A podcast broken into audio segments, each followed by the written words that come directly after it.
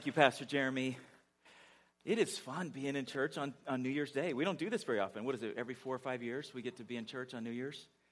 And I was thinking about it as we were preparing the last few weeks and thinking about, wow, New Year's Day, I bet there's some drowsy folks in here, right? so no pressure, you know, you got to keep the, the folks awake today. So I thought, well, we could do some, you know, illustrations. I could have fire. Fire's good, but I didn't do that. You know, I thought, well, we could break stuff. That's usually entertaining, but I didn't do that either. But I know it's a challenge. What I was thinking about is this you know, as a, as a preacher myself, all my life, I have, I have sat where you sit and, and kind of watched preachers preach and kind of evaluated what they do. And then, having been in full time ministry now, oh my goodness, some 30 years, anytime I go visit and see a preacher, I, I, I have a hard time. Hear me here, I'm, I'm just telling you the truth you get wrapped up in how things are done rather than what's being done sometimes. And one thing that's always entertaining is I've noticed some, some preachers have a hard time keeping it in the time frame. You ever notice that? Anybody ever notice that? Okay, I heard some yeses. Uh, yeah, and sometimes it's bad planning. I'll just be honest. Sometimes as a preacher, you know, you're just you you get stuck on a point, or you get off your point. Sometimes that happens. I've seen preachers where they just have too many stories. And then I remember when I was when I was new in the ministry, and you see this a lot with younger preachers, they're so afraid of, of being done too early and not having enough to say that they over prepare. Or you've got all this stuff you've learned over the years that, that you never get a chance to share. It's just, it's just in your head and you just share too much. Or I've seen preachers do this. They'll get near the end and they realize they're running out of time and they'll say, I need five more minutes. Who will give me five more minutes? You ever seen this done? So then they, you know, people raise their hands because they're being nice. And he goes, okay, 5, 10, 20, 30, you know, and then he's, yeah, yeah, we're not doing that. You know what's interesting is I, I was noticing in scripture not too long ago, one of the scripture Bible writers actually kind of said that. He goes, I'm running out of time. I've gone too long. And, and so I want to take you to this portion of scripture. It's in Hebrews chapter 11. Most of you are familiar with this portion of scripture. We call it the, the heroes of the faith scripture. Because this entire chapter 11, the writer of Hebrews is going on and he's talking about the heroes of the faith. And he does go into a lot, a lot of detail on some of them.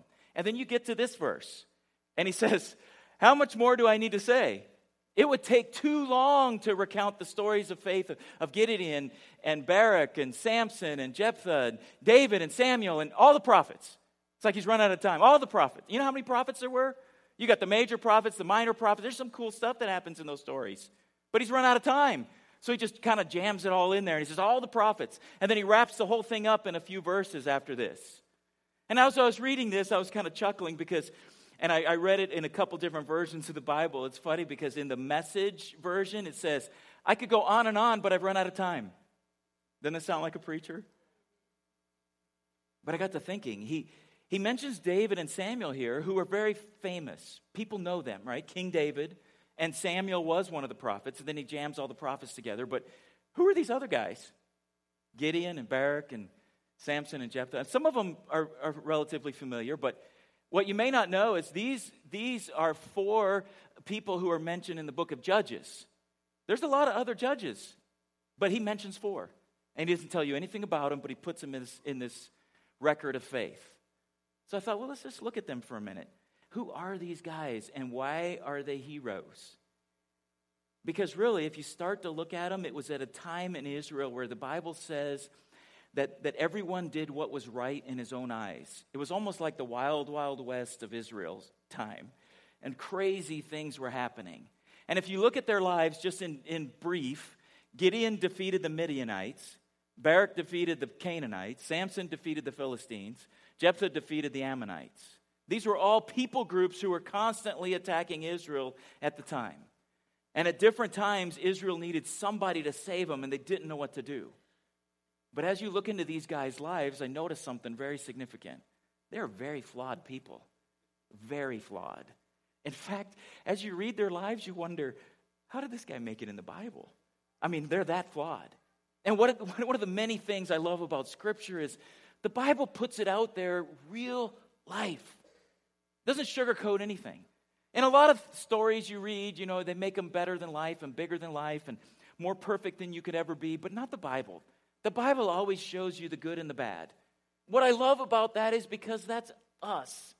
We're all flawed characters. And as good as many of you are, if we scratch enough and look beneath the surface enough, there's probably something in there you're not proud of. There's probably something in your past or something in your present that you're struggling with that you would hate to have displayed. And then these guys' lives are plastered right there in the Bible. They had faith, no question about it. And, it, and what's good is it's a faith that's kind of like ours because it was a faith mingled with doubt. Not only did they have faith, but they had unbelief and they had, they had compromise and they had human reasoning and they had ups and downs and failures and they had public and private failures and people who defended or depended on them, just like you and just like me. Good intentions, just like you and just like me. And I think about it, here we are right on the first day of 2017. I know looking back in my life, I don't, maybe if you remember this. Do you remember the day you realized what year you were going to graduate? Remember that? You might have been a, a sophomore or even a freshman or even younger, and somebody pointed out to you, oh, you're going to be the class of whatever. What class were you guys? What, what, what year did you graduate? I hear some 70s. Heard some 50s. Okay. Isn't that weird? None of us ever thought of 2017. I mean, maybe this row up here's thinking that kind of thing, but we never thought of that because that didn't even exist yet. I mean, it was way, way, way, way, way out there. And as you're thinking about the future here, what some of you may be thinking is, I'm a lot more like these guys in 2016, and I'm not sure 2017 is all that promising.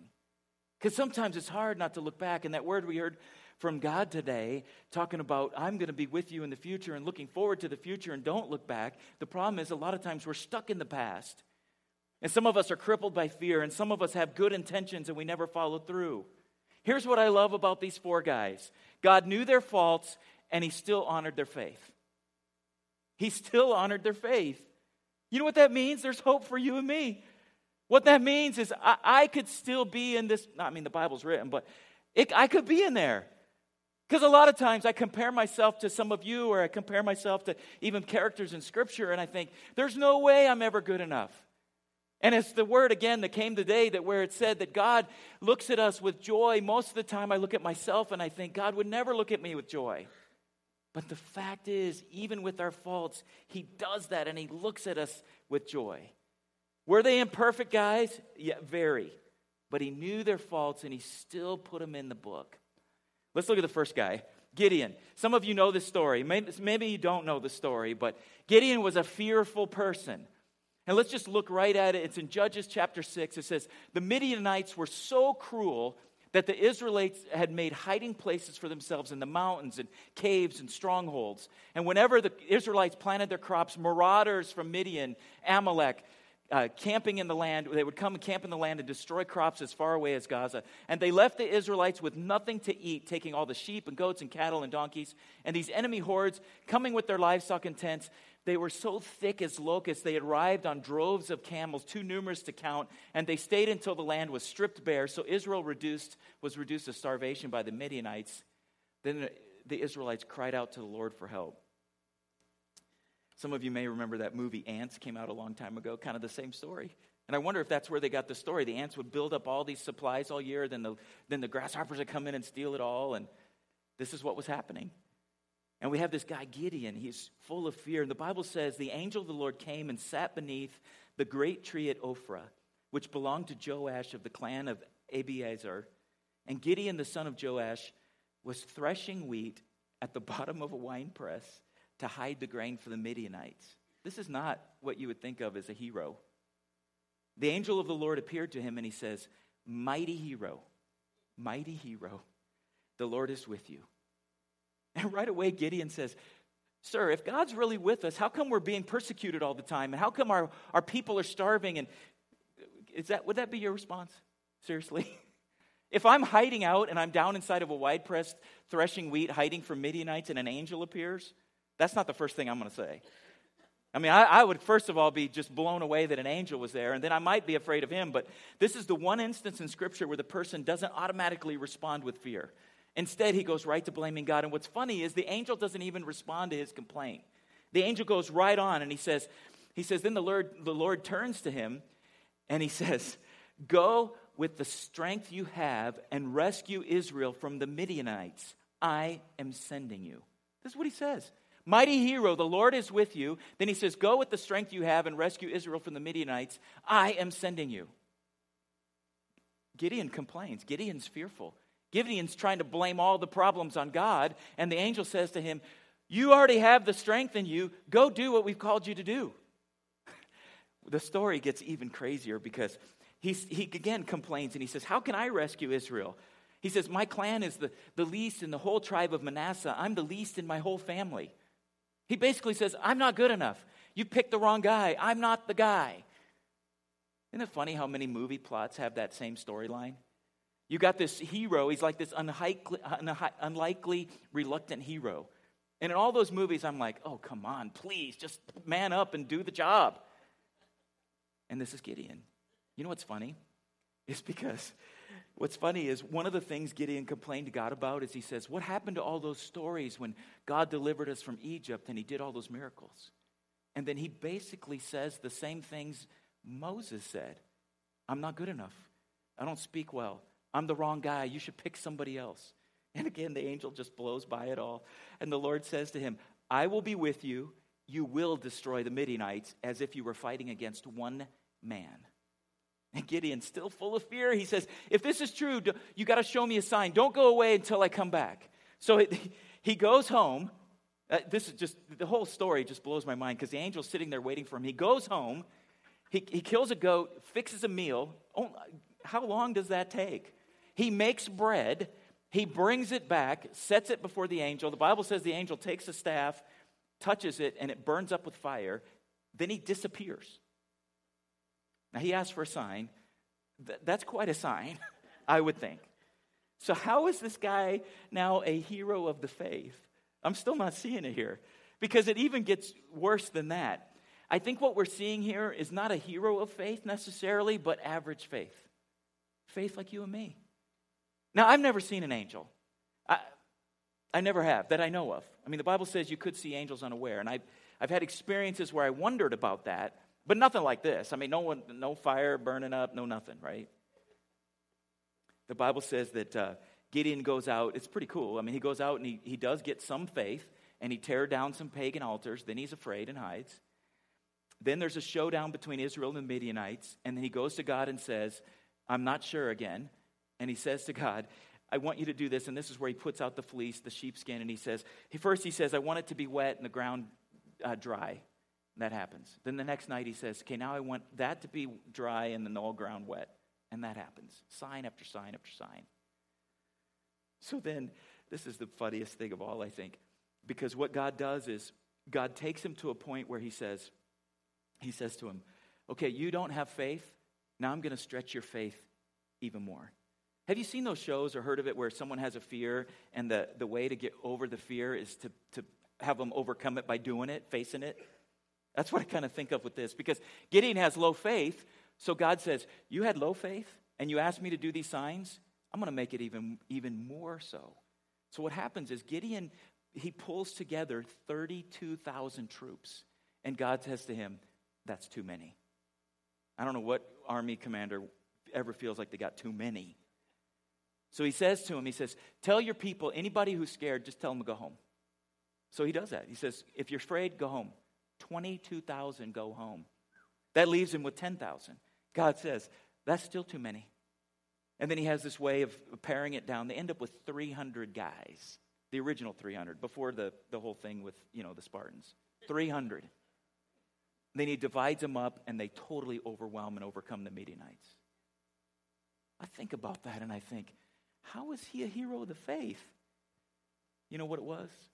When he replaced his fear with faith, God could use him. You know, I read it and I, I want to criticize him, but the thing is, I struggle with faith. You struggle with faith. There's things you've tried to believe for, and God, it's been taken too long, or, or maybe life hasn't turned out how you thought, or, or there's a setback, or Maybe you've seen other people blessed and you haven't been blessed and you've gotten frustrated. And your faith has been tested. And you come to God and you say to Him, I'm struggling. And I think that's what you need to do. I mean, we could criticize Gideon, and we do. We make fun of him and we talk about putting out a fleece. And God was so gracious to him. I mean, the burning up the food, the, the angel, the fleece, the, the warriors, and still winning the battle. But he does the same for you. If you come to him with the faith you have, as weak as it is, as little as it is, what he's trying to show you is that he will meet you there and you will still be a hero, a hero of the faith. Barak was timid. Barak was timid. He was the rule, he was the he was the army commander, but but he couldn't lead the army on his own. The fact is, you never can read about Barak without Deborah. Deborah was the actual judge that this story is about. And the Bible tells us that, that she, there's this, they're being persecuted and, and overcome, and he doesn't know what to do. But God speaks to Deborah and leads Deborah. And what happens is, uh, let me just read some of this. In Judges 4, chapter 3, Sisera, who is the commander of their, the army that's attacking them, they had 900 iron chariots. They were ruthlessly oppressing the Israelites for 20 years. Then the people cried out to Israel or to God for help. And Deborah, the wife of, of Lapidoth, was a prophet judging Israel at that time. She would sit under the palm of Deborah between Ramah and Bethel in the hill country of Ephraim, and the Israelites would go to her for judgment. One day she sent for Barak, who lived in Kedesh, the land of Naphtali, and she said to him, This is what the Lord, the God of Israel, commands you to do. Call out 10,000 warriors from the tribes of Naphtali and Zebulun at Mount Tabor. And then she said, and then then she says, I will call out Sisera, commander of Jabin's army, along with his chariots and warriors, to the Kishon River, and there I will give you a victory over them. And Barak says, I will go, but only if you go with me. He's the commander of the army. I just I read this and I think, dude, you're the man, man up here. But he's not trusting. He doesn't have the faith. Very well, she replied, I will go with you, but you will receive no honor in this venture, for the Lord's victory over Sisera will be at the hands of a woman. So Deborah went with Barak to Kadesh. Why the doubt? Where does this come from? Well, part of it is because they were outmanned and outgunned. You read the part about the 900 chariots? 900 chariots? Israel didn't have chariots like that. They had no chance of beating this enemy. And the fact is, Barak knew it. Here's what it was it's easier sometimes to look at the odds against you than the God who's for you. We do it every day. Every day you size up the odds against you and you react accordingly. And you forget that there's a God for you who's behind you. And sometimes you need a push just like Barak needed. And we can mock him and make fun of him because he needed, he needed Deborah to push him and, and almost shame him into doing his job. But the fact is, we walk that same road all the time. We've been told what to do and we know what to do, but it's easier to look at the odds against you than the God who's for you. And some of you are facing huge odds illness, maybe illness of a loved one. We've got two people connected to this church. We, we mentioned Sophie and Philip's baby last week, who's still in NICU. And then we mentioned, we mentioned uh, uh, Stephen this morning in ICU. Those are huge odds. But we serve a God who's for us that's bigger than all those odds. Maybe you're looking at financial pressures today and you're thinking that you can't go on. And you know there's a bill coming, or you know it's due, and you just know it's not going to work out. Maybe it's a job situation or a relationship that feels impossible to fix. And if all you were going to do was judge your life by the odds against you, it's lost. The fact is, just in this story, the Bible tells us that God sent a storm, and all those 900 iron chariots, only God knows how heavy those things were, got stuck and they were completely overwhelmed by Israel. And then, as the story, I mean, the ironic twist in the story, she had said that he wouldn't get any glory for it. Sisera, the captain of that army, the Bible says he escapes and he goes and then he gets he goes up to this tent and he asks the lady if he can sleep there. She says sure. She invites him in, and then when he's sleeping, puts a tent peg through his temples. I know it's gross, but he's listed in the line of faith, the heroes of the faith. Samson, we, we know Samson's story. Samson was totally out of control. Most of you know his story. The Bible, his, his mom couldn't have children, the, and the Bible says that, the, that she was told that she would have a baby and that he would free the people of Israel. They were fighting the Philistines at this time. And the Bible says that um, he, was, he was supposed to be raised under a Nazarite vow. And if you're not familiar with that, what basically his hair would never, need, would never be cut, He wasn't supposed to eat anything that came from the fruit of the vine, so no grapes, no wine, no, no anything like that. And then he was never supposed to touch dead animals. And God used him in a miraculous way, gave him incredible strength. And if you know the stories, he defeated the, the Philistines in very spectacular ways, numerous, numerous times. And then Delilah, famous Delilah, tricked him into revealing the secret of his strength. And they capture him, gouge his eyes out. And then he, he in revenge over the Philistines, kills 3,000 of them in one day as his dying act. That's his whole life. You know what I think of, though? He's kind of the American idol of the Bible. You ever thought about this? The Bible talks of him as being super handsome. He had everything going for him. He had miraculous strength, everything going for him. He had it all good looks, strength, popularity, the blessings of God. And he threw it all away. He threw it all away. How does this guy get in the book? Well, I look at it and I, th- I see unlimited, unrealized potential.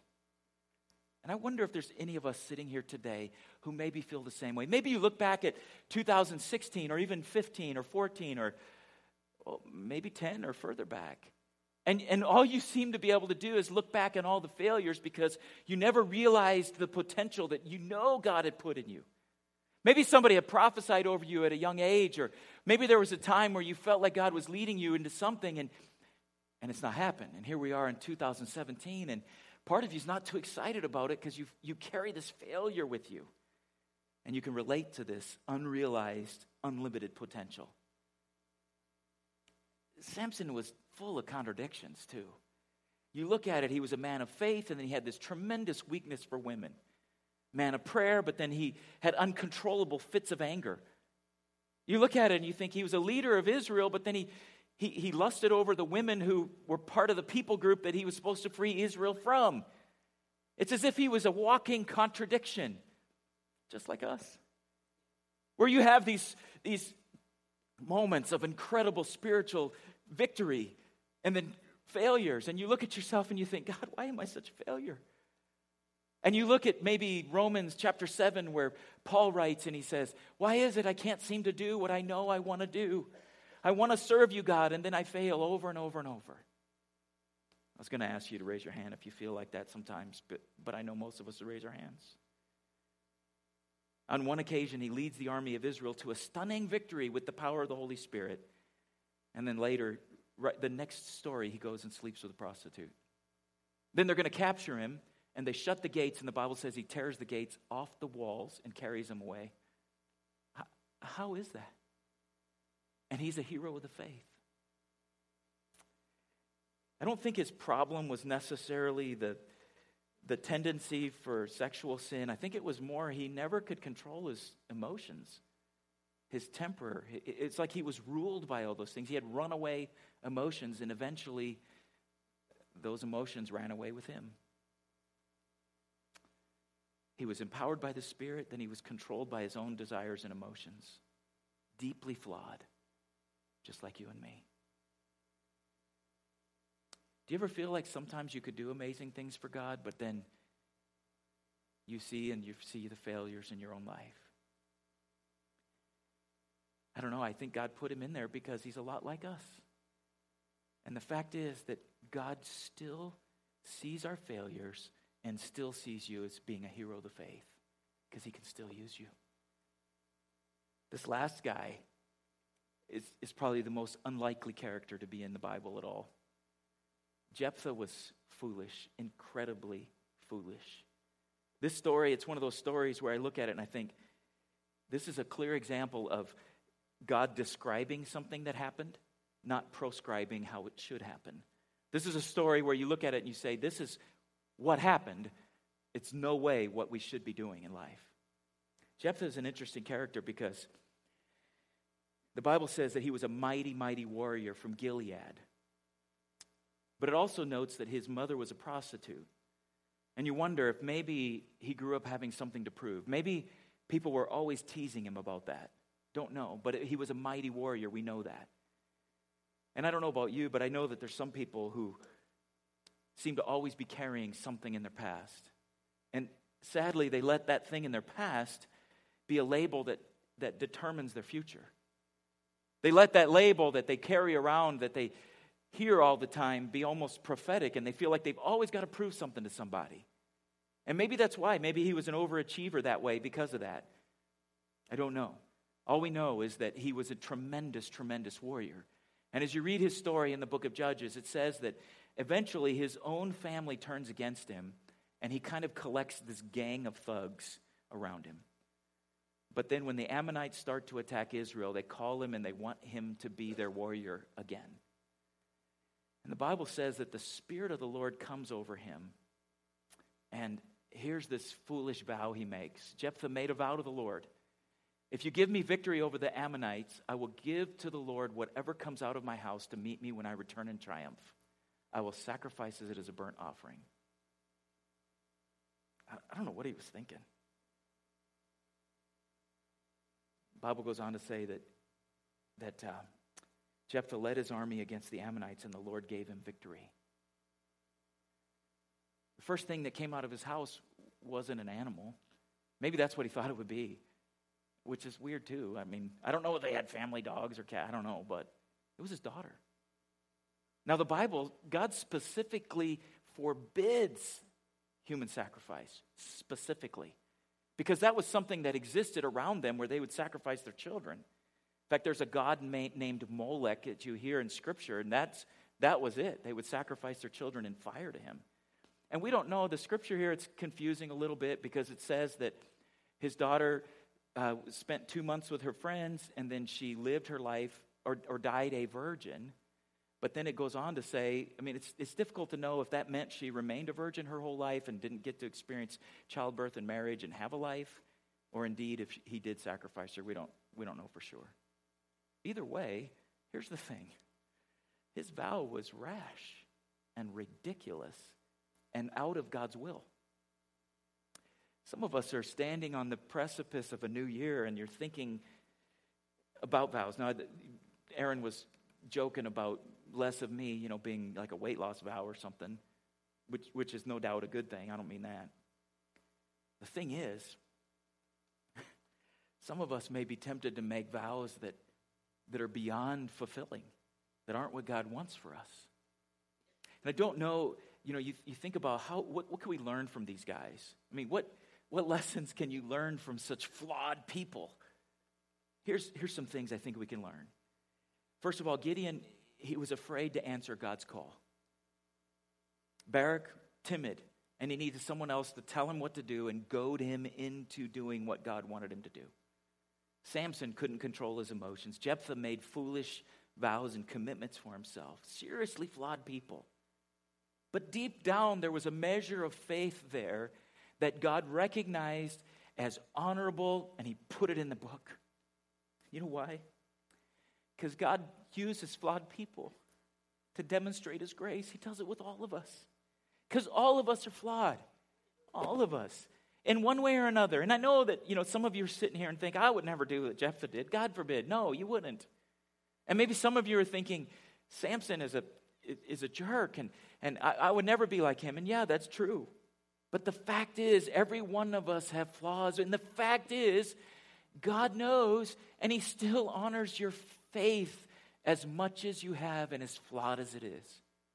I bet if I ask how many of you have would consider your faith to be weak, I bet most of us would raise our hands. And for a lot of us, that keeps us from coming to God with our, our whole heart and our whole being because we feel like unworthy to some degree, or we feel like I'm not good enough, or I can, I can never be good enough. But the fact is, none of us are good enough, and He accepts us all right where we are. Paul says it like this in Second Corinthians We have this treasure in jars of clay to show that this all surpassing power is from God and not from us. And we've talked about this scripture before, and you probably know it better than me. The fact is, Paul could have used any illustration here. They had other things than clay jars in their homes.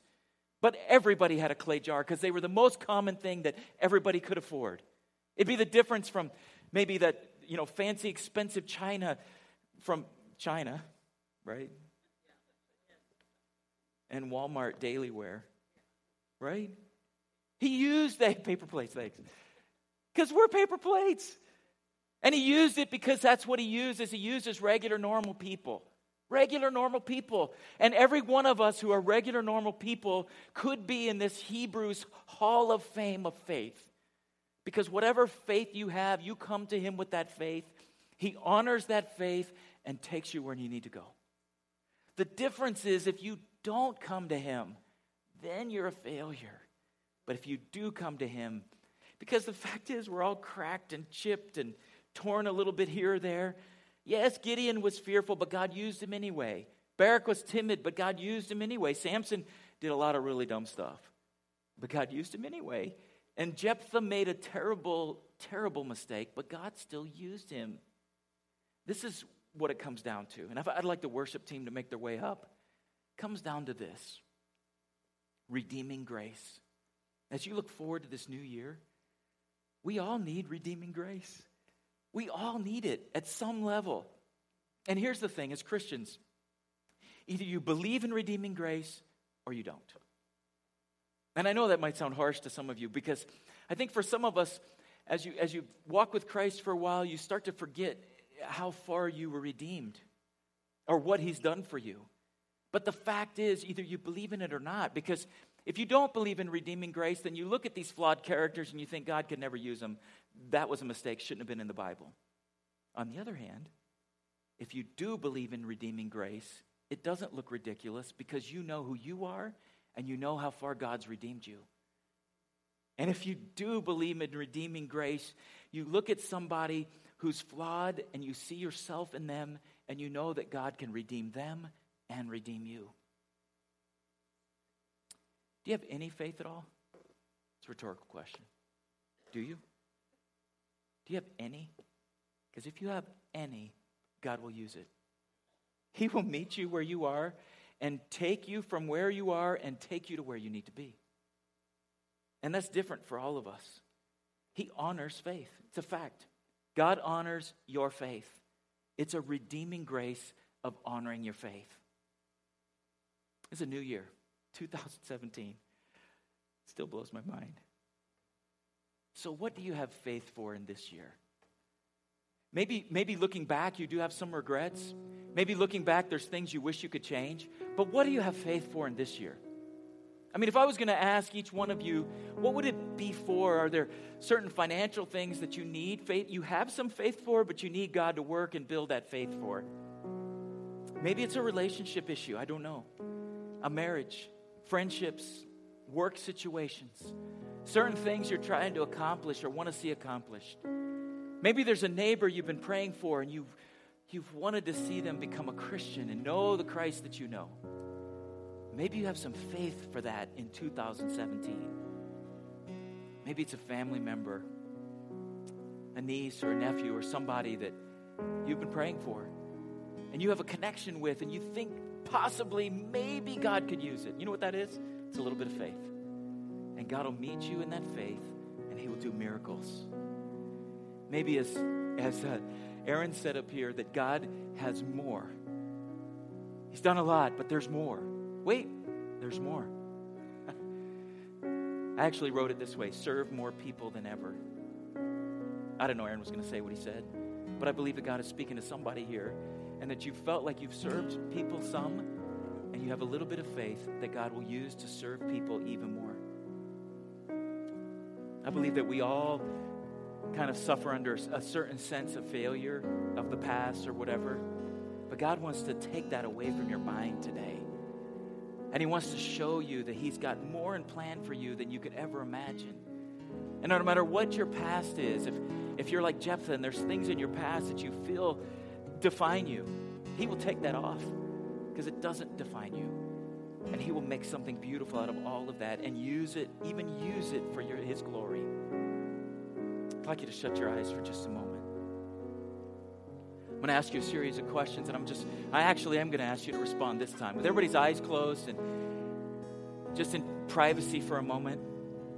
I wonder, do, would any of you say you could relate to Gideon and you've been slow to trust God? Anybody at all? Just raise your hand. Anybody here like Barak and you've needed someone else to push you to do what you feel like God's talked to you about doing? Anybody? Appreciate that honesty. How about uh, Samson? You've been letting your emotions guide you. Anybody at all? Appreciate that. Maybe Jephthah, you've let some of the past label you. Anybody like that? I believe God will change those things, that He can and will, and extend that redeeming grace to you today. Would you all stand with me?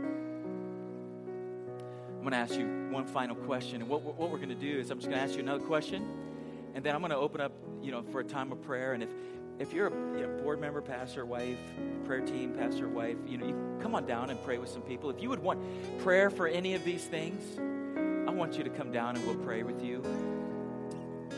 But I'm going to ask you to shut your eyes for one more second here. And I'm wondering if there's anybody in the room who, who you've never trusted Christ at all. Maybe, maybe you've been doing life by yourself, and you've for for today you think, if this is all true, and there's a God that loves me like this, that you might be willing to trust Him with your life. Anybody like that today? That you'd consider becoming a Christian today? I'll give you a moment.